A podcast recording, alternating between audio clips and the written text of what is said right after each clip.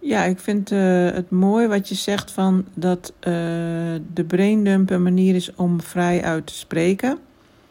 En dat je ook niet uh, per se daarmee iemand um, eh, aanspreekt of een, omdat, omdat we het zo bij onszelf houden. Dat vind ik ook mooi.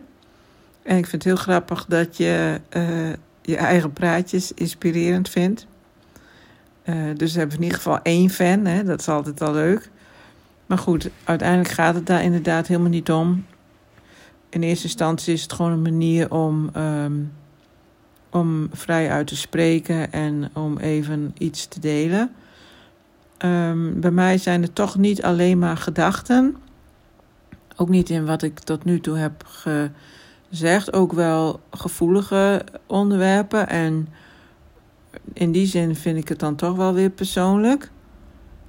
Um, dus ja, dat is het denk ik ook. Het is een bepaalde, bepaalde openheid, een bepaalde kwetsbaarheid die ik dan deel.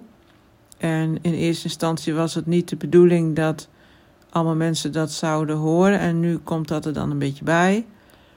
En, um, maar ik wil het eigenlijk een beetje buiten me houden, zeg maar. Dus gewoon doorgaan met um, nou, wat ik al deed. En gewoon um, delen wat ik wil delen.